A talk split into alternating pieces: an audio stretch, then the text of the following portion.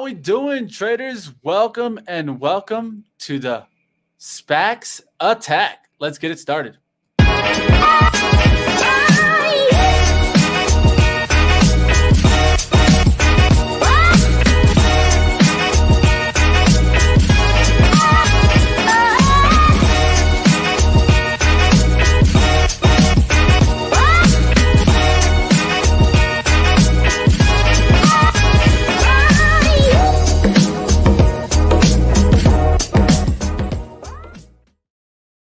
How we doing, traders? Welcome and welcome to the SPACs Attack, where we talk everything SPACs, and we got another great interview for you today. I'm super excited. We got Vicarious Surgical here right behind me, and I'm super excited to get into that interview. But before then, of course, like always, guys, let's get into our man, the biggest and name to this show, the Chrisopedia, Chris Katje. What's up, man? How's the brains? Hey, what's going on, Mitch? How are we doing today? Hey, not too bad, not too bad. I hope you got your your morning smoothie in, or, or maybe a little coffee, it's whatever that, gets you that going. Caffeine, that caffeine. Yeah, I, I, know you're. I know you're a do type of guy. I'm a, so. I'm a do guy. Yeah. Can't blame you, man. Good morning. It's good to be with you again, like always. Um, before we get into the headlines, one thing I definitely wanted to say is if you didn't catch my man on last night on Money Money Mitch, you would have heard a lot of what we are thinking about the SPAC environment. A lot of times we don't get to exactly talk about this because we got so much on the plate.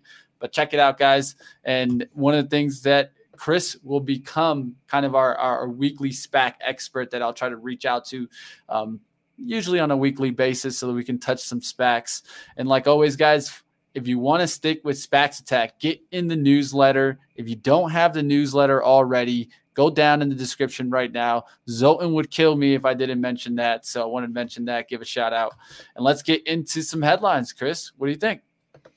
Yeah, definitely. Looks like we have everyone starting to roll in, uh, joining us from the other stream. Um, so we'll give it another minute here just to to get the viewers transitioned over, but before we knock out those headlines. But yeah, a lot of uh, so some notable, you know, upgrades, downgrades out there, news pieces, and then like Mitch said, we've got another interview today talking ticker DEH um, Vicarious Surgical with some big backers. So definitely looking forward to that. So um, looks like everyone's over here now. So uh, yeah, we can go ahead and uh, take it back here.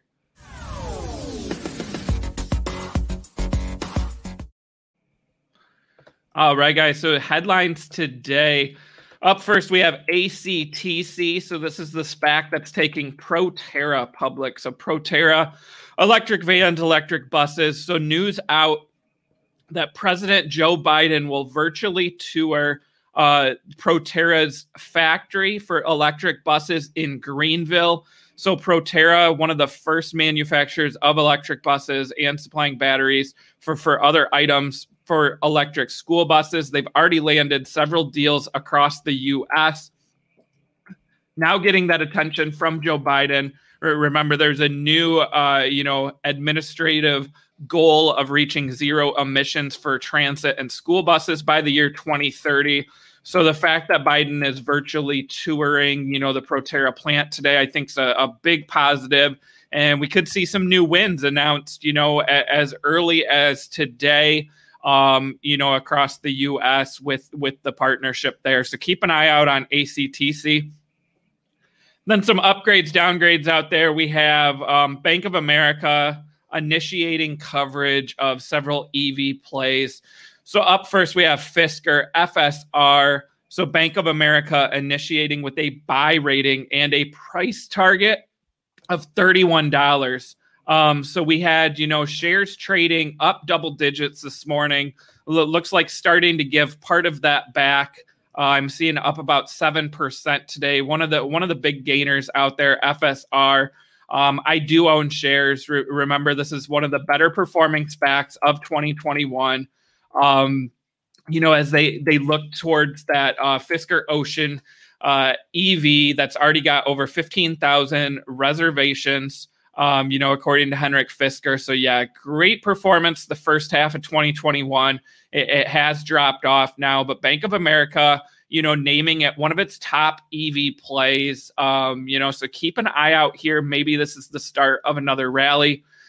And then Bank of America initiating coverage on Lordstown Motors, uh, ticker RIDE, with a neutral rating and a price target of $13. So RIDE um, you know, a little out of favor here with Bank of America. And as you can see in that chart, you know, this thing has came crashing down now. Um, so not not a lot to add here, but Bank of America, you know, definitely uh, stepping to the sidelines here um, on RIDE with that neutral rating.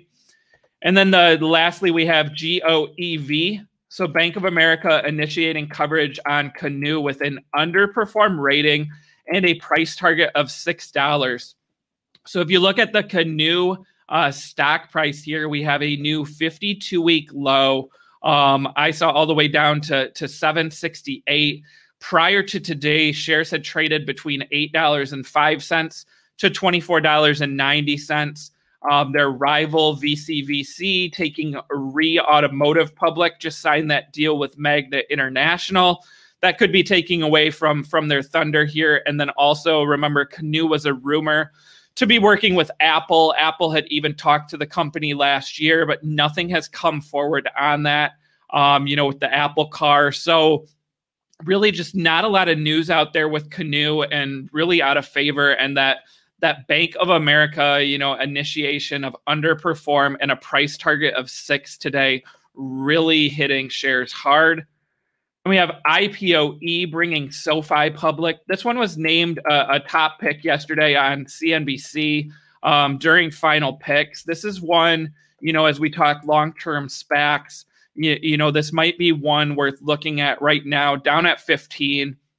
SoFi, a, a fintech play, great, you know, brand awareness. They also have that Gemini platform, which is similar to a AWS back end for, for some of these processors and some of these websites. So keep an eye out on IPOE. TTCF Tattooed Chef shares fell yesterday. It was revealed um, that their chief financial officer resigned last week. Um, so no new, you know, news out about that, but it has circulated around that that he resigned. And you know, normally when a CFO resigns, it's seen, you know, unfavorably by the market. So keep an eye out on TTCF and AACQ Origin Materials. Um, we talked about them yesterday, signing that new partnership, but also they are adding veterans from Clorox and Procter and Gamble to the board of directors. So Origin Materials getting some some big names here, the board of directors, as they look to you know take on in that sustainability market. Then ARK Funds yesterday, uh, you know, notable Cathie Wood had been buying SPAC. She actually sold yesterday. Um, so the last time I remember her selling a, a stake in a SPAC was HIMS, H I M S, and she completely exited that position. So this is a story worth watching. Yesterday, they sold shares of SPCE, Virgin Galactic, and, and ACIC, which is taking Archer public. They did add shares of SPFR, which I own uh, CMLF, and RTP. Um, you know, so notable here that SPCE, which she does still own a, a sizable chunk across several ETFs, getting sold at a time when we're also seeing, you know, Richard Branson and Chamath sell partial stakes. Um, and then also seeing ACIC sold, but RTP added. So when we talk the electric vertical uh, takeoff and landing devices, it looks like maybe ARK is making its decision that um, RTP with Joby Aviation is going to be the long term winner um, instead of Archer. So keep an eye out. Um, that email tonight, you know, may clear some things up, up if there's more sales and buys across those names. Other movers, we have QS down 11% yesterday. MP down 11%, TTCF, which I hit on, was down 11%, and CLOV Clover Health up 10% yesterday. It did cross that $10 mark a couple times, but um, you know, couldn't sustain it uh, as I suspected. And now Clover Health shares down 9% today, back to 885. And then lastly, DMYD, the merger is approved with Genius Sports. Will trade as ticker GENI as early as tomorrow. Uh, Mitch, I know you're a you're a ticker guy, so we got Genius Sports with the with the Genie ticker. Um, you know, starting tomorrow, and of course, Genius Sports landing that exclusive NFL deal just in time, you know, before the company merges here. So a lot of exciting things for for Genius Sports here. What do you what do you think? G E N I Genie Genie. What do you think of that ticker? I love it. I love it. It was I was laughing because as you said, Mitch, I know you love tickers. Literally, I was back here like, oh, Genie, Genie. you know I love it. I love it. I always pay attention to what the ticker name is, just like I paid attention to B Fly with Longview. You know that that was one that was out there for a while, so I, I'm definitely looking forward to it. But really, guys, I think this is going to be an interesting chart. I'm going to pull up the DMYD chart right now, really quickly, take a look at it before we get into our great interview today. But really, this this pullback towards this big support here, I'm I'm definitely interested. You know, I know some people have been talking about what SPACs have the value. To me, I really like this company. I think they're definitely leaders. You've been seeing nothing but good catalysts come out of this company, whether it be their new partnerships from, let's say, the NFL or when you saw the March Madness and, and taking control there. Um, I think you're definitely seeing momentum in this company. If it gets down somewhere near 15s or below the 16 level, I definitely will be interested in DMYD, but soon I can't even say this anymore. Let's just say Genie. yeah, and I, I know I'm watching that 15 level there. Um, you know, this is one I love long term. Um, you know, a lot of positive things, like you said, March Madness, the NCAA deal, now the NFL deal. And, you know, notable, I, I have an article out too. The NFL is actually going to own 5% of Genius Sports um af- as this deal goes through. So the NFL is fully invested here, right? And they they want what's best for Genius Sports and the the other thing is the NFL signed three official uh, sports betting partners uh, DraftKings, FanDuel, and Caesars Entertainment. All three of those companies committed to using the official data feed of the NFL, which, of course, is powered by Genius Sports. So, you, you know, a big play there in the NFL already helping them, right? Kick in on those those deals. So, I, I think Genius Sports is exciting here. I want to see if we pull back more today or tomorrow with that changeover. But with that said, the company may also be front and center on CNBC and do some interviews this week. So we might actually see momentum into the later part of the week. Um, but time will tell if we get more of a pullback. But I am definitely watching that that 15 level for a long term entry here. All right, Chris. Before we get into our interviews, one thing I wanted to talk about was what is your interest in robotics, Chris? Have you have you thought about how robotics is going to come into play, at least in our generation? Yeah, you know it, it's crazy, right? Robotics have really taken over, you know, you know, several industries with automation. I mean, I remember years ago, right, when when the Roomba came out, right, the the, the vacuum, the room. right and, and look at what that did, right? You know, it became a, a household name, you know, Roomba. Everyone knew what it was. And now we have robotics, you know, powering warehouses, right? Where you can, you know, grab packages, sort packages, you, you know, all this stuff is done faster. And now we have exciting robotic technology also advancing, you know, the medical field. And, and you know, we we look at how you know medical field has grown over the years uh, surgeries have become more precise. More lives can be saved right? Because they're more precise. The doctors have the tools that they need.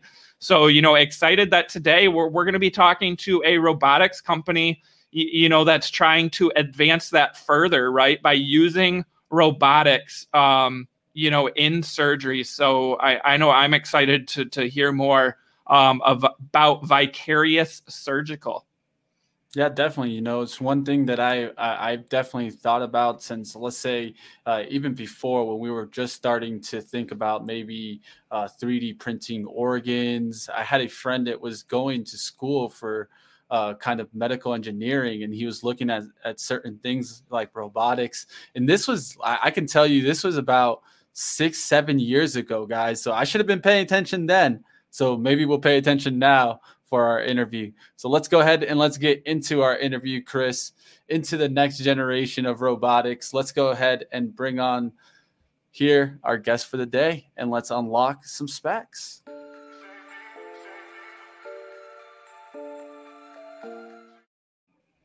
All right, guys, super excited. Another exclusive interview here on SPACs Attack. So, joining us on the show today, we have Adam Sach, the co CEO of Vicarious Surgical, and Donald Tang, the co CEO of D8 Holdings. So, Vicarious Surgical going public via SPAC merger with D8 Holdings. That's ticker DEH. Thank you, gentlemen, for joining us on the show today. Hey, hey, thanks so much for having us. Welcome on, welcome on, guys. All right, so the way we'll work, we'll let Chris do some questions, and I'll be back with some of my own. All right, guys. So let's kick off here. You know, SPACs attack. We're uh, uh you know, focused on SPACs here. So um, we'll start with you here, Adam. So you know, why the decision to to go public via SPAC, and you know, was a traditional IPO uh, consideration? Yeah, it's uh it's a very good question. It's one that we obviously spent a while internally discussing before we made the decision to to partner with Donald and D8. So I, I think there's two separate questions in there, right? There's why did we decide to go public and why a SPAC versus an IPO? Uh, from the decision to go public standpoint, I think that one was a fairly easy decision for us. Was frankly, you know, always in our our plan for uh, at least a, a, long time for the last seven years that we've been working on this company. Uh, and the you know it really comes down to combination of of course access to the capital markets uh, to, to the public markets, but uh, m- more importantly the you know the uh, uh, visibility that it gives us uh, w- to the entire world to potential hospital surgeons and patients. You know, it lets us essentially show what we're doing in detail to everybody. And to get that level of credibility, everything from potential customers in the future to potential employees, uh, for as we grow our team from where it is today to many hundreds of people over the next two years. Uh, and then, as far as the decision SPAC versus traditional IPO is concerned, that, that really comes down to what you know I, I, think you've likely heard from a lot of other people about you know the partnership with d8 with donald their ability to dive in to do deep diligence into our company to literally spend months uh, vetting sending surgeons and, and physicians and advisors out to visit us meeting with everyone in their network uh, and and really then after they gain confidence doing an amount of diligence that isn't typically done in an IPO process, they can then stand on it both both with their capital and their reputation in order to to back this IPO. Awesome. And then, so Donald, turning to you, D8 Holdings here, you, you know, you had plenty of opportunities to take, you know, a, a number of companies public with this SPAC what was it about vicarious surgical that really set it apart from you know other companies that you could have brought public here with deh yeah chris um, honestly it was too good to pass up. You know we uh, we've initially set out looking at consumer deals and we put together a pretty strong board uh, to look at consumer deals. But uh, when i was shown uh, some videos of what vicarious was working on uh, it was it was mind-blowing to be honest. Uh, I, I you know I, I invest in healthcare uh, we have an incubator in biotech. Uh, I study computer science. I have a lot of friends in robotics. We use robotics in some of our portfolio companies that we're invested into. And uh, a surgical robot isn't supposed to do uh, what the Vicarious robot is able to do. Right? That's not something that you typically see. And I was kind of shocked to, to, to see kind of the clips, and I wanted to learn more. And so that's that's kind of that kind of was the starting point. Now we were lucky that uh, there were a number of advisors that we could rely on the number of people that we knew in our network that could kind of go and test out the robot and really make sure that the core engineering kind of problems that needed to be solved were solved. And that really what was left was mostly execution, right? Getting the rough edges figured out, uh, making sure the product kind of uh, holds, make sure the interface works, but really the fundamental engineering and physical kind of R&D issues, right, were, were resolved. And we were able to do that. And just given where the state of the, the market is in, in, in surgery and, and in healthcare, uh, it's, it's huge white space. So it was frankly too good to, to turn down. And as part of our, our diligence, uh, I think you'll, you'll, you'll notice that uh, we ended up adding a director to our to our board, uh, Dr. David Ho, who has a pretty strong kind of uh, uh, uh, I guess, credibility in the healthcare space, but also an advisor, Dr. Tom Cotto, who's a pretty renowned surgeon. And you know, based on based on kind of their their help, understanding the opportunity, understanding kind of the state of the robot, you know, we got very comfortable uh, with uh, with pursuing Vicarious versus something else. Awesome, and I'll, I'll stick with you, Donald. You know the the pipe on this uh, deal, you, you, know, looks exciting with some of those big names, right? We have you know Bill Gates, uh, Becton Dickinson, Eric Schmidt, uh, you know, and others. So so Donald, you know, how were you able to get this deal done and also you know grab you know some of those important names here on, on the pipe of the SPAC? Yeah, I'd, I'd say we're, we're, we're very lucky. Number one, I think Adam is a visionary founder, right? He has surrounded himself with a very strong team. You see a few of the uh, the, the, the, pictures of people on the team here. Uh, there is uh, a level of credibility here in the surgical robotics space with you know David Styka, formerly of Auris, uh, Paul Hermes, you know, who ran the robotics program at Medtronic, and, and a couple others. Uh, and so, number one, I think um, you know at, at, first glance, you know, for any investor, this is something that you would want to look into more uh, more closely. Uh, I mentioned kind of the demos of the product itself. It's it's pretty impressive, and you know it only takes a couple of minutes of a video to to uh, to, to understand that. I I actually strongly suggest you know viewers to go to our website and take a look at some of these uh, these capabilities. Uh, that's that's number number number two. Uh, number three, um, I, I, think uh, I think yes, it is. It's been a tough environment for for, for pipes, but I think everyone understands that uh, this is a massive space with massive TAM, you know, trillions globally. To be honest, is being spent on healthcare.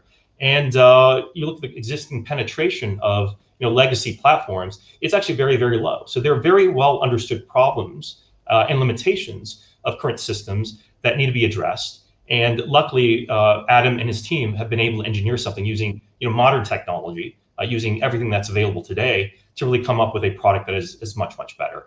And I'm sure we'll ask him about the specifics of the uh, of the robot, but this is uh, this is something that is does not exist in the in the field today. We've looked at many other kind of potential uh, uh, you know challengers to the market, and it's uh, it's it's pretty unique.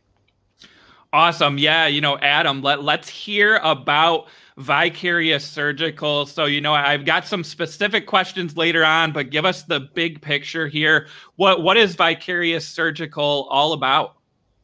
Yeah, so uh, obviously we're a surgical robotics company, but you know what, what it really comes down to for us is uh, is seven years ago when we started full time on this company, we we looked at the you know the industry of surgical robotics, what exists today, and and realized that there, there are a lot of shortcomings. So uh, today, most surgical procedures are actually performed with open surgical technique. That, that's the same way they've been performed for over 100 years, where a surgeon will take a scalpel, just literally open up your abdominal cavity and, and reach in and operate. But unfortunately, with open surgery, most of the injury comes from that incision, not from the work that's done on the organs inside of the abdomen.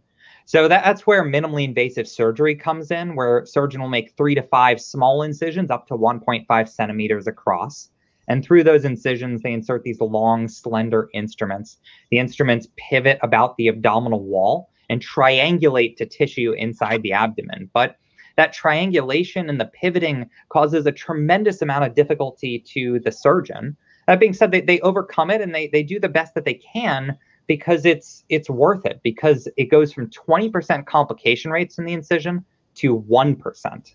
Uh, that being said, it's it's it still, after 40 years, has not gained widespread adoption because with manual technique and with legacy surgical robots, the surgeon actually needs to create the kinematic profile, the motion profile of the robot for every procedure that they want to perform based on where they put the incisions. It takes over 100 procedures to become proficient in setting up a legacy surgical robot. And those are procedures that are performed on people, practice that it's done on people.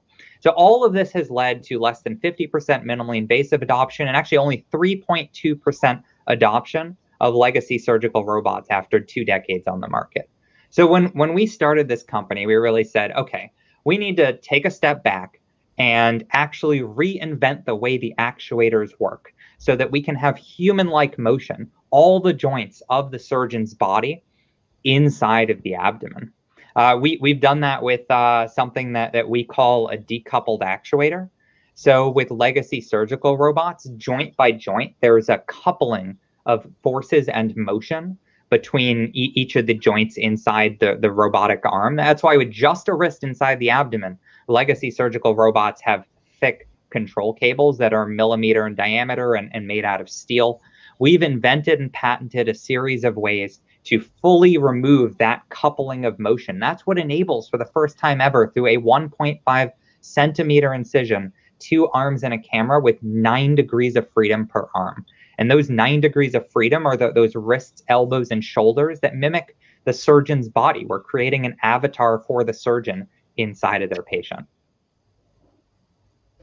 Awesome. And then, you know, so Donald, uh, turning back to you, you, mentioned, you know, that there's there's no real, you know, competition out there. So, you know, is that what really drew you in here? Um, you know, to Vicarious, and then also if you could touch on, and, and I'll let Adam too, but uh, first Donald here, the the breakthrough designation by the FDA and how important that was in making the decision to to grab Vicarious here with the SPAC deal. Yeah, I think the, the breakthrough designation is quite important, and uh, I'll let Adam talk more about what that means later. But uh, in, in, in short, uh, th- that is uh, some level of validation. It's not final clearance, but it does show that there is some recognition, right, that this is a, a groundbreaking technology. Um, I think really the decision to, to, to, to go after Vicarious um, is, uh, is, is kind of driven by uh, this sense that you know surgery should be done better, right? And and we've uh, spoken to quite a few surgeons, a number that have been spending time with Vicarious over the years. And uh, you know, the question I ask every single one is is uh, every surgeon is, is, is very simple. Right? It's you know, what did this look like uh, when you first started playing with it? What does it look like now? And how does that pace of improvement, um, you know, uh, jive with what your sense of what uh, innovation in medical robotics should be? And two, um, do you see that kind of resulting in a product that you can you know, put into your operating theater and actually util- utilize uh, in the in the near future? And by and large, the answer was uh, it's improving much faster than we thought was possible. This is not the usual pace of innovation in uh, in in kind of this field. And then number two, uh, you know, each surgeon, um, what was re- really reassuring to me was they were able to identify specific reasons why uh, you know this was you know better or would make their life easier, would be safer, or would otherwise you know be just uh, more more attractive to them in uh, in their in their practice. And so you know once once you start spending time with kind of the people who are uh, are, are doing complicated surgeries day in and day out, holding patients' lives in their hands, and they have kind of this sort of feedback, it, it becomes very easy to to get comfortable that this is a, a product that people want and, and need. And again, you know, we, we want to make sure that, um, you know, obviously this is not a product that is on the shelves today and, and, and being sold. Uh, we wanted to make sure that there was a clear path to clearance and to a final product and that there was no kind of fundamental, you know, physics constraint to uh, to the robot's capabilities. And you know, I'm I'm I'm quite confident that uh, that through our diligence, you know, this is a this is an execution story, not one of you know invention that we need to wait to to play out. Awesome. So you know, turn it over to you, Adam. You know, you heard Donald talk about it. What what what does that breakthrough designation mean? Um, you know, going forward, and and how do we get there? Yeah, so th- this is something that we're incredibly proud of. Uh, the, the breakthrough designation really means that the FDA reviewed in detail what we're doing and compared it to everything that exists today. So that, that includes open surgery and uh, manual minimally invasive surgery and robotic minimally invasive surgery that are used with legacy systems in operating rooms today. And after that review, they concluded, uh, based on the details of how we'll be perf- performing the procedures, as well as the technical details of how our robot works, that we are fundamentally different in a way that is likely to lead to a major clinical benefit that will save lives and vastly improve lives. And because of this, and first of all, we're, we're, we're the only you know robotics platform to receive a breakthrough designation. And it means that the FDA is uh, is committing to work closely with us to get our, our system you know through through the process to verify that it is safe and effective and to get it out to market as quickly as possible because of the incredible impact that it is likely to have on patients' lives. So with that, they're providing, you know, everything from prioritized review pathways and FDA senior leadership being involved in our application from the beginning, uh, but also a bunch of reimbursement benefits, making sure that hospitals are adequately incentivized from uh, as soon as the day that we launch our system to adopt it and to use it quickly. All right, I'm going to go ahead up and jump in here and I want to ask some questions based on the virtual reality side. So one thing that I definitely focused on is how VR is being adapted. You know, over the last 5 years it's been kind of a little bit slower, but I really think that over the next couple years VR is going to be adapted quickly. And can you at least explain for us how virtual reality really works here for surgeries? Yeah, I'll go first. I'll go to Adam. Oh, sorry. so VR is, you know, it's uh, it's an important piece of this. I'd say that you know the core innovations are really around making this humanoid robot, but the VR aspect of it really adds a level to this that that doesn't doesn't come without it right? It's that level of immersive, really feeling like you've been plucked out of the operating room and placed inside the abdomen of a patient, and uh, uh, frankly, kind of almost bizarre, uncanny way, especially when when you know when you're actually using this and and doing procedures, uh, uh cadaveric procedures. It it feels uh, it feels real. It feels like you are inside of the patient, operating from the inside out, and shrunk to exactly the size that you need to be to operate on the organs. You know, that being said, we're, we're all familiar with some of the limitations of VR. It's actually the biggest limitation for us is just the fact that it is so immersive and sometimes a surgeon doesn't need to do incredibly delicate detail tasks. Sometimes they need to collaborate with the operating room. And because of that, we're providing both a VR display, uh, sorry, a 3D display combined with that head mounted VR headset. So you can choose to use either or switch back and forth during a procedure between the two visualization modalities. Yeah, I think that's a, a great addition there that you do have both. Uh, that's something that I, I didn't know until right now. So thank you for bringing that up, Adam. Um, that's that was one thing that I, I was I was wondering. You know, not that many people are used to using VR goggles, so that's another thing to adjust to. Um, now let's go into the system. Okay, so to me, this is really the the background or like i like to say the thing behind the thing behind your company and, and why i really see it so the system break down the technology here um, what would you point at is really important and what really separates you from the rest here by using this system well, so I, I think it's all important. It all cascades from those decoupled actuators. So by decoupling the the actuators, we were able to do we're able to have so many more joints. We're able to use half millimeter diameter advanced polymer cables to drive the robotic arms. Now that they're slippery because they're polymer, not stainless steel, we can then get away from having pulleys throughout the arms. We can move to a low cost disposable robot.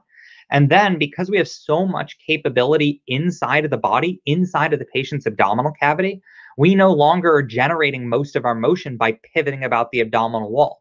So not only is that so much simpler to set up and so much more capable capable when inside of the abdomen, allowing the surgeon to operate anywhere from any incision site facing in any direction. But on, on top of all of that, it greatly simplifies the capital equipment. So our capital equipment is essentially not a robot. That's compared to legacy systems that are four gigantic robotic arms that are frankly high performance that create these large motions outside the abdomen quickly, pivot about the abdominal wall, then create tiny little motions inside of the abdomen.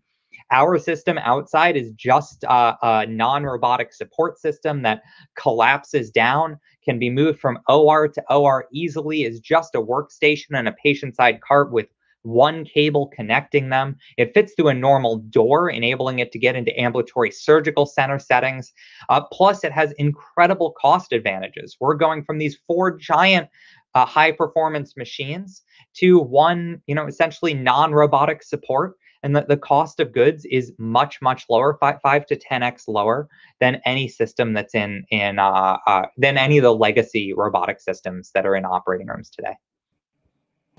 All right, I got one more question for you, Adam, here, and this is going to be interesting for me. We've been talking about how VR is being adapted, but I think first, really, 5G comes into play for us as a consumer overall. You know, and and so how does 5G play into your company, and how is that going to benefit?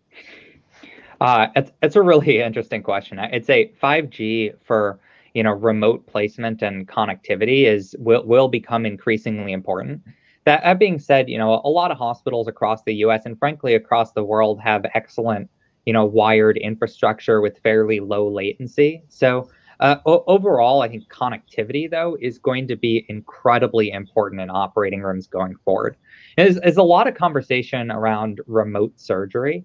And i the, the the conversation's really been focused in the past around one surgeon in say a major city like like boston where where i'm based uh, and our company is operating on a patient in a remote location but you know at the end of the day not only does that have connectivity and, and security implications as well as safety implications if something goes wrong during the procedure who's there to help uh, I, I, do believe all of those can be overcome. But the, the problem that is very difficult to overcome is the fact that it really only helps one patient and that there's already a shortage of surgeons, even in major cities.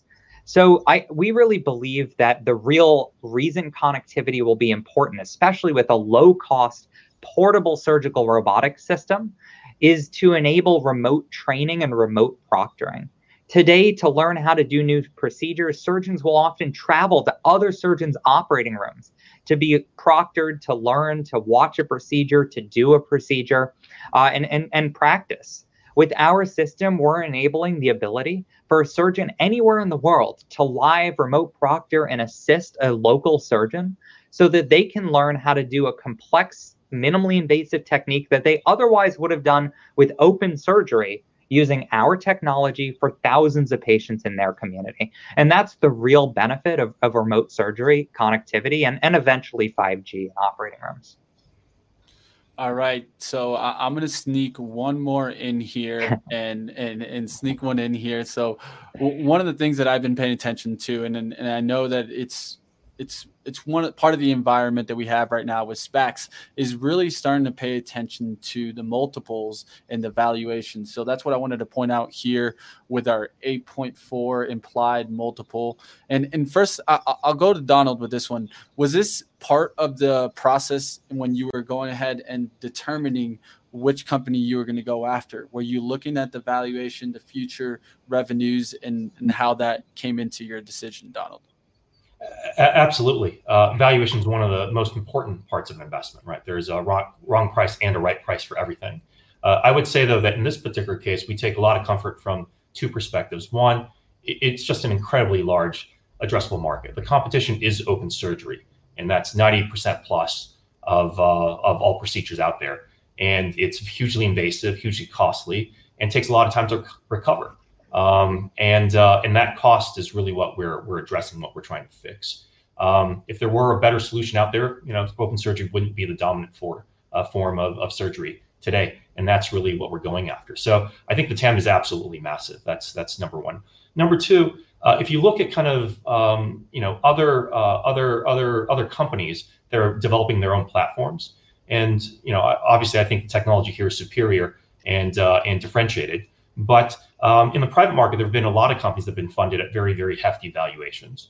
Um, again, because people understand the TAM is big, and uh, and you know these are very robust levels. So in that context, whether it be from a revenue multiple perspective or just the absolute level that we're at, the enterprise value of 1.1 billion, uh, it actually looks pretty, pretty, pretty compelling. I, I would also note that uh, you know I'm actually based in Hong Kong. Uh, I spent uh, most of my career in Asia, uh, and um, know, this is a, a part of the world that should be a a massive market for uh, for surgical robots. The truth is, you know, even in the percentage of open surgeries that's been penetrated by surgical robots, uh, the penetration here is actually not uh, not uh, not great uh, because it's it's not that difficult, uh, you know, for a, a firm based in the U.S. dealing with the FDA to come in and figure out the go-to-market strategy here. So we think we actually have a role to play in that as well, and and that will just be you know a, a, another lever that we can really uh, use to make sure that uh, that the returns for, for everyone is, is is good on this one. So um, absolutely, valuation is very important. We care about valuation as well, but I think in this particular instance, we thought it was very very well justified. Awesome. So, you know, what one of the things we've noticed with uh, SPACs lately, right, is that you know people should be looking at them as you know growth stocks companies you know that may be a couple years out so you know adam i want to turn to the the timeline here right? So we have a slide in that investor presentation that shows the roadmap. So if we're at the starting line there 2021 can you just walk us through some of the key dates here? And, and you know why investors should be looking at this maybe a, a couple years out rather than uh, you know immediate this year reaction piece?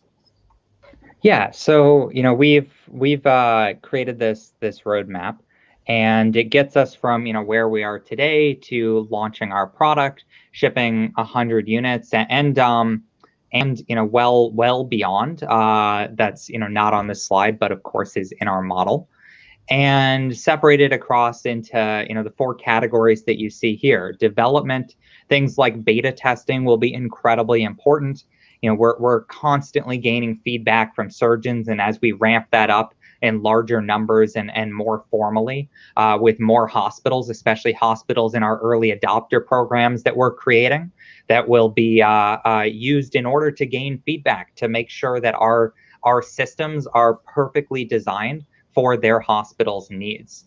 Uh, from a uh, to jump down to you know the, the middle there commercial uh, that launching those early adopter programs will be incredibly important, both to show that this is worth, you know, the mind share time, operating room space, and capital of uh, surgeons and hospitals, as well as to to work with those beta programs, which is the purpose of, of all of that, in order to gain, you know, not only validation for us, but also feedback to ensure that our product is is perfectly designed and ready to use and ready to launch when we do.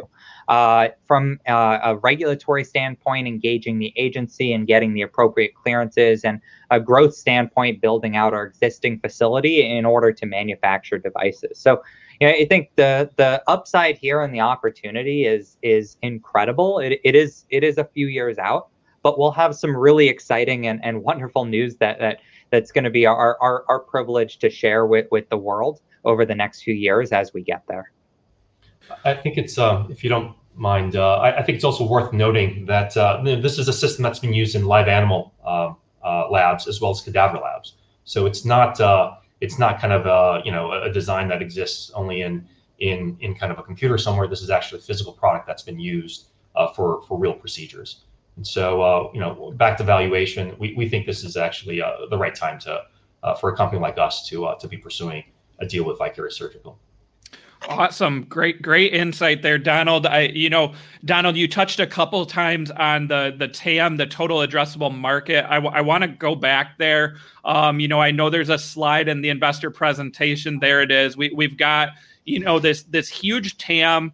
Um, you know, so so Donald, as you did your due diligence in this company, you know, just talk a little bit about the the total addressable market, and then also you touched a little on on international national, if you can, you know, expand on that for us as well. Yeah, maybe starting with international, uh, very little of that is actually in the current set of projections. So this is uh, uh, optional, or this is uh, you know additional gravy if we're able to unlock it. But you know something certainly that we're going to be working on, part, part of the value add that D8 brings to the table here. Um, on on on the on the addressable market and the procedures, um, you know one of the interesting uh, comments that that that that you know really stuck out when we interviewed surgeons and had some of our own kind of go and visit was that uh, you know this this system and the projections that we have it's really focused on hernia as an initial market but um, the, uh, the, the feedback that I thought was uh, quite interesting was that a number of surgeons said, "Look, this is something you have to get into the hands of groundbreaking uh, doctors uh, because they will, you know, view this as a as a new tool and they will be able to, you know, uh, dream up new ways of using it in procedures that just can't be done today." Um, and I, I, think that really really stuck to me. Uh, the the sort of excitement that uh, that surgeons kind of you know shared after after trying out the the robot, and kind of this idea that there is actually a lot of white space out there that is yet to be uh, figured out. And uh, really, this is a tool that will have more and more uses as people you know get more familiar with it and its capabilities. Now, back to kind of just the initial indication of hernia. You know, there's uh, close to a million cases a year, and a hernia, as, as you know, is an incision uh, from a surgery that doesn't heal properly. And of course, if you have hernia and you have surgery, that's another incision that you have to you know make to, to heal an existing one. Um, you can very easily see why uh, for some hernias uh, where it's uh, uh too difficult to kind of uh, um, um, um uh, you know operate on, it may, basically just doesn't make sense to go in and, and use open surgery for. So we think that's a that's a pretty pretty strong initial market to focus on. It's it's got a lot of revenue associated with it, but as the robot develops, as there's more tools, um, there's just going to be more and more procedures that this can be used to address. And I, I also think it's an important point to note that you know our roadmap here is essentially focusing on you know like like Donald was saying, focusing on those procedures that that competitors uh, that robotic competitors ha- have not been able to successfully address. That's that's actually why we've been granted this breakthrough designation from the FDA because the FDA has recognized that we are able to address and solve clinical needs in large procedural categories like hernia repair, where yes, they're addressed somewhat uh, with robotic competition, but not significantly due to incredible constraints and limitations of those existing systems. So, as we view it, we're focusing on target markets where the market and the competition are open surgery. You know, the, the legacy robotic companies, they've really only been able to tackle about 3.2% of the total market over 20 years, and they are growing, but at, at a relatively modest clip. We believe that we have an opportunity to, by focusing on procedures where they've struggled to uh, gain adoption, to, to gain rapid adoption with our clinical benefit, cost savings to the hospital, time benefits in the operating room, which are absolutely incredible uh, uh, against everything that exists today. Awesome, guys. I, I think that's going to do it for for the questions we have. But if you don't mind, we've got some questions here from the chat from from our loyal viewers here. You know, we'll we'll try to get into some of these questions. So, you know, we already touched a little on competition and you know the legacy providers. Uh, but we have a couple comments here, you know, from AJ and John talking about you know big pharma companies already having robotics. So you know, really how how do you um, you know, take on some of the the competition here and really differentiate yourself, you know, technology cost wise, uh, if you don't mind, Adam. Yeah, so so it all comes down to those decoupled actuators. Legacy systems are essentially a wrist on a stick. They take an average of 100 procedures to gain proficiency in learning how to use, and that's because the surgeon literally needs to design how to do the robotic motion. What, what you just saw on the screen, that's not even close to possible with legacy robotic systems. No, no system can can that exists in an operating room today can flip all the way back, work around the incision site. They also are are you know any single incision legacy systems are 25 millimeters and above. Ours is 15 millimeters, a normal minimally invasive surgical incision the whole system is five to 10 times lower cost because we've miniaturized the entire robot. We are no longer using four gigantic robotic arms that are high performance outside the abdomen. We have a tiny little robot inside the abdomen. So the, the differences just pile up and up and snowball in a way that, that are incredibly beneficial to the surgeon, to the patient, and and to the hospital. And again that's why we've been able to achieve a breakthrough designation. So you know in a market this lucrative with this big a tam this big an ethical opportunity and mandate there will always be competitors and, and incumbents. But the main incumbent only has a, about 6,000 machines across the entire world after 20 years. That's because these things are, are millions of dollars, require construction and dedicated operating rooms, 100 procedures of training, etc. Our system is so much smaller, so much portable, lower cost, can be moved from OR to OR. It's the, the it, it essentially checks all of the boxes. There are maybe maybe a, a half dozen to a dozen things that I would say are wrong with legacy robotic systems in operating rooms today. There are a few competitors that check one or two of those boxes here and there. Uh, we've actually spent the last seven years redesigning from the actuator level up so that we can check every single one of those boxes and actually meet the demands of surgeons, hospitals, and patients for, for all procedures or almost all procedures.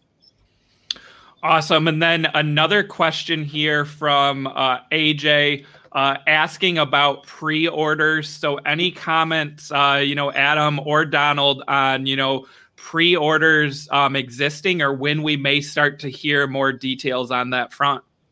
Yeah, so so you know we we have to be careful about exactly you know what what we do in here because in the we are in a regulated industry and the FDA has strict rules about you know what we can and cannot do. Uh, that that being said, you know we we can and certainly are bringing this to to potential customers all across the country in order to make sure that our device is designed perfectly for their needs to make sure everything from the price point, the feature set, uh, the portability, the training programs, all of this works effectively for their surgeons, their ho- uh, in their hospital for their patients. And you know, by by doing this, of, of course, you know, we, we can also generate and demonstrate interest.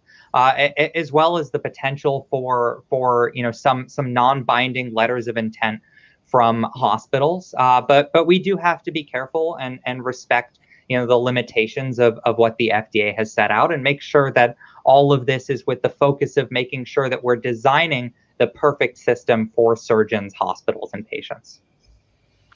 Awesome. You know, I, I got a second. All these comments from the chat, these videos are amazing. Th- those are killer robots. Wow. Like these comments are just you know awesome that technology you know looks looks amazing uh you know when you can see it even on screen here you, you know so shout out you know to to this company and this deal um, you know, Donald. So I, I want to thank both of you for your time today. I know we kept you, um, you know, longer than anticipated. you know, you answered all our questions. So again, guys, joining us on the show, we have Adam Sach, the co-CEO of Vicarious Surgical, and Donald Tang, the co-CEO of D8 Holdings.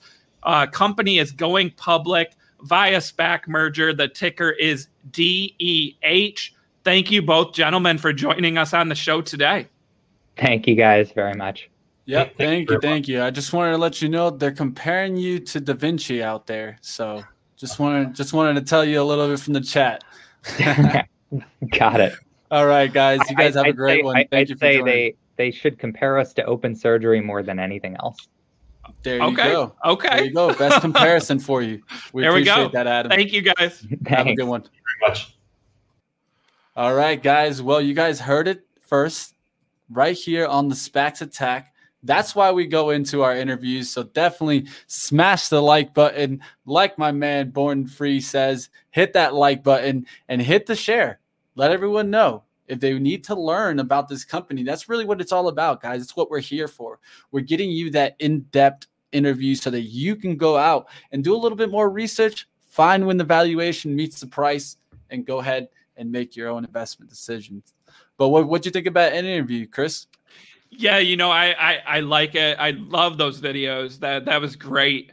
Uh, you know, and the the keys here for me, right, are talking about you know market share and versus competition and how you know using robotics still very underpenetrated right with surgery so you know even with those competitors already out there there there's a huge opportunity and you know based on their technology and, and, you know some of the the new items that they're adding i think they can take share from the competition. But also even if they don't take that share they can just grow the overall market of you know surgeries using robotics. And you know i love the comment here from donald. We we do we talk to so many SPAC companies, right, Mitch, where you know we want to know why okay, why this company? And, and, he said they sent their doctors, they they talked to doctors, right, about this technology, uh, about doing surgeries with these robots to find out, hey, is this a good investment, right? That's your due diligence right there.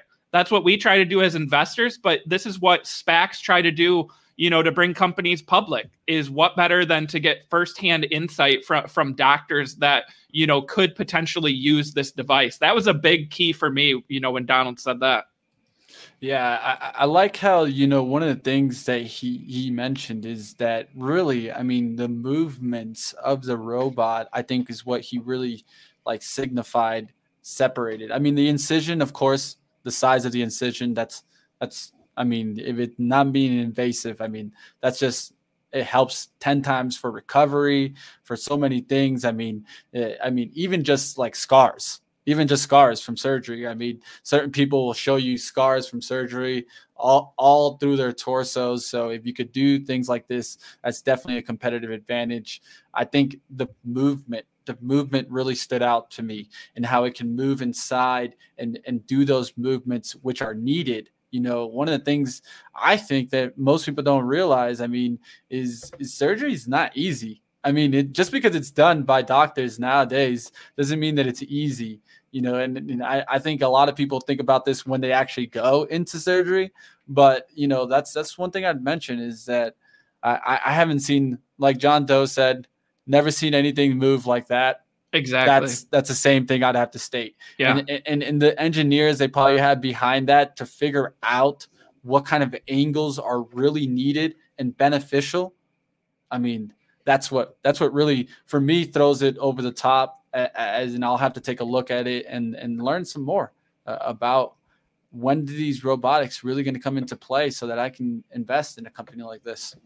Yeah, you know, and again, this is a long-term play, right? You're you're not going to see revenue this year.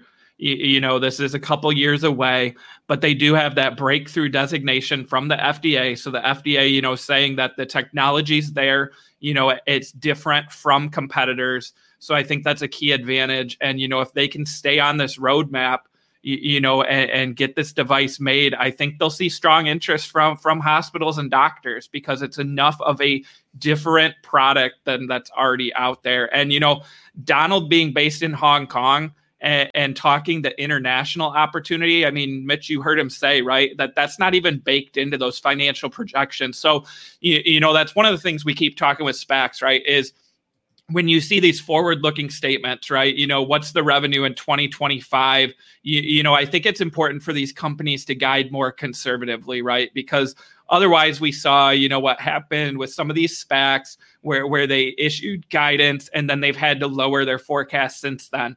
For for vicarious here to be more conservative to not bake in all the international projections I, I think it's a strong play here and i think five years down the road you, you know investors are going to be happy that that they got into a play like this. So that would be my opinion, of course. Here, um, you know, it looks like everyone in the chat really liked this interview and really liked that technology. So I think that's a positive too. Um, you know, to see something different not out there. Yep, I, I, and I didn't state it, you know, just to give you guys the pro forma here, you know, 22.3% yeah, that's that's a decent size, right? That yeah. DEH investors are getting. You know, we've seen SPACs where it's less than 10, and here you have 22%. Great point, Mitch. You, you know, and again, Bill Gates is invested in this company. You, you know, he was also invested in uh, Butterfly Technology, right, which we've seen be a, a strong performer here. Um, you've got Eric Schmidt from Google invested you've got Becton Dickinson, right? One of the largest medical technology companies out there. They invested in the pipe, right? So strong names here, you, you know, that want to see this device come out. So great point, Mitch. Shareholders, yeah, getting a, a good size here. Um, you know, the future of this company uh, with DEH. Hey, it's something you and I definitely have been paying attention to. It's how much you get at the company, where the revenues, the fundamentals are starting to matter, guys. Yeah, and that valuation, right? You talked valuation with them, and you know, 1.1 billion for this company. I, I don't think that's out of line at all. So you know, this this isn't a five billion dollar deal being done for a pre revenue company. This was 1.1 billion dollars, and and it's a huge total addressable market size. So I I, I like this deal. I like this company. Um, you know, I don't own shares now because I wanted to get through this interview. Um, but this is one that I'll be taking a look at, you know, for the long term portfolio. Again, guys, that's important, right? Long term outlook here, you know, for DEH, Vicarious Surgical. Yep, yep. And, and, like my man Carl saying in the chat there, SPACs, guys, I, I really feel it. You know, it's like Carl says, like these are the companies of the future. And so, of course, will there be some winners? Yeah. You can give me a thumbs up for that. Will there be some losers? Yep. You could probably give me another thumbs up for that. But at the end of the day, guess what? We're going to be here explaining these companies, going through the information, getting the interviews that you guys want out there so that you can make the inform get the information and make your informed decision. I'm seeing that there's going to be some winners. Like just to give you an insight, I mean, uh, I think there's there's already been certain ones that we've already seen, but I Genius Sports to me is one that I'm definitely, I think, long term, no matter what. I mean, with these partnerships, the data they have available, the starting to show competitive advantage over Sportradar, and and, and really those are the types of companies that I'm looking at. Let's say uh, Jaws Spitfire and, and Velo 3D. You know, over time, I don't care what you guys tell me. Any to me, anything with SpaceX, put my name on it because I want it. I want it in my portfolio. Um, I used to uh, look at Maxar. Maxar, you guys know how much I'm a Maxar fan. But the biggest reason I, I was a Maxar fan was because the relationships also with SpaceX. And, and, so those are the kind of relationships that I'm looking for. Um, I'm looking for the future, but really what we need to do is we need to look and see. Okay, so a lot of times SPACs are given those those uh, revenues right and growth five years out, right, Chris? That's right. And so five years out, think about where this company is going to be. We're no longer we're not playing the sh- the two week game because you want 20%. We're looking for those big gainers, but the biggest thing is that this is a, a long term approach. And I think this is what's changed in the SPAC game. It's no longer just a trading vehicle. If you're here just to trade SPACs, I, I, I can tell you right now it's going to be tough, tough. But if you're here to invest, and you're here to stick around, learn about these companies, find out why I would want to invest in these companies, this is the spot to do it on SPACs Attack. Yeah, and you know, Mitch, I, I heard some of the conversation on pre-market prep this morning, right? Uh, Dennis talking about you know the the SPY at an all-time high, what SPACs are trading at all-time highs, and you know it, it was hard to come up with names, right? Well, guess what? IPOs, same thing, right? Take a look at IPOs over the last year uh, Airbnb, DoorDash, Snowflake, Coinbase, Roblox. None of them are trading at 52 week highs. The market has punished growth, right? And IPOs and SPACs are companies that are going public because they're growing companies. Those stocks are not performing well. But again, if you have a forward looking outlook, you know, the next five years, I, I think you're going to be you know, pleasantly rewarded. So again, for all the talk about SPACs getting hammered, it's not just SPACs, it's IPOs. It is also high growth names. So, and then also following up with Carl in the chat, one hour to go on Topps NFT cards. That's right.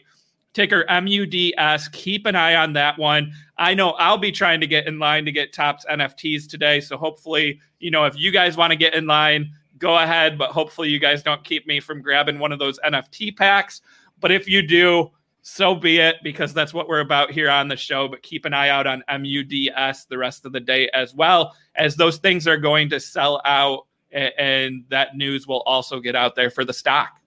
I'm gonna let you guys know. I'm gonna be looking at them also, Chris. I hope I can sneak a pack, sneak a card, whatever I may get. Uh, I'm gonna be looking for it, and and we'll see if I could bring it to Money Mitch and show you guys what I got. But we'll we'll see, we'll see. But really, Carl, shout out, thank you for giving us the heads up. One hour to go, guys. Keep it on your radar. Keep it up, guys. And oh, it looks like Todd, Todd, come to come to Money Mitch. We'll talk about Frontier Airlines, but definitely, guys, one of the things that we'll definitely be doing is reviewing also, let's say, SPACs that we looked at in the past and how they moved and developed. We talked about a lot, Chris. I think we need to go back to it. The waves of SPAC.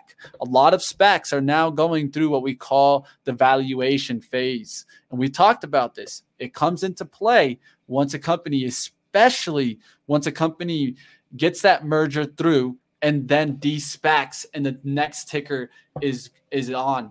And, and, that's what we need to pay attention to because at that point you can really start looking deeper into a company deeper into their revenues how the valuation uh, the valuation makes sense and where the stock is going from here. Yeah definitely. It's all all about the cycle and you know we're going to be doing a couple shows hopefully soon talking what are some of the best long-term SPAC plays. So I'm excited about that. I'm working on my list. Um, you know, but I think, you know, that's what it's all about here, guys. Find the long-term winners, not not the one-day gainers. All right, all right, guys. Up next, up next, we got the Power Hour. The Power Hour is going to be coming on, guys. And guess what, guys? There's going to be a special, special interview there, guys. If you guys know who Webull CEO is, you just might see him on. So check it out, guys. That's going to be Power Hour. Anything you want to leave us off with, Chris? No, I'm excited to watch that that Webull interview. I had the pleasure of uh, talking to Anthony on the phone yesterday to to talk through some breaking news. So you know you don't want to miss this interview to hear more from Anthony and uh, Webull. All right, and they're live, so I'm ending it and head to the Power Hour, guys, where you guys could probably get that next stock that could be 10x. So don't miss it. That's on going to be on the Power Hour, and like always, guys, stick with us. SPACs attack.